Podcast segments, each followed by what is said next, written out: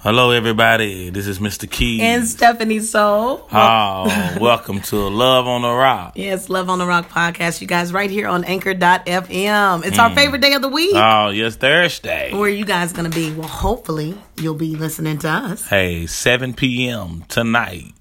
Be listening. We got some good subjects on tonight, don't we, Stephanie? Oh, yes, we're going to inspire you and motivate you. We know that the world is facing a true tragedy, but Love on the Rock is about lifting your spirits whenever any obstacle is coming your way. So we're here to love on you guys tonight. And all That's you- what I'm doing, Mr. Keys. We're gonna love Yeah, on we're gonna love them, and hey, all of us are in this together, y'all. We Yeah. all are in this together. Yes. This coronavirus is going around. We all in it together, you all, and we're gonna get by it together. you. Amen. All That's right, right. I'll see y'all tonight. 88.3 FM. Love on the rock KBF, the voice of the, people.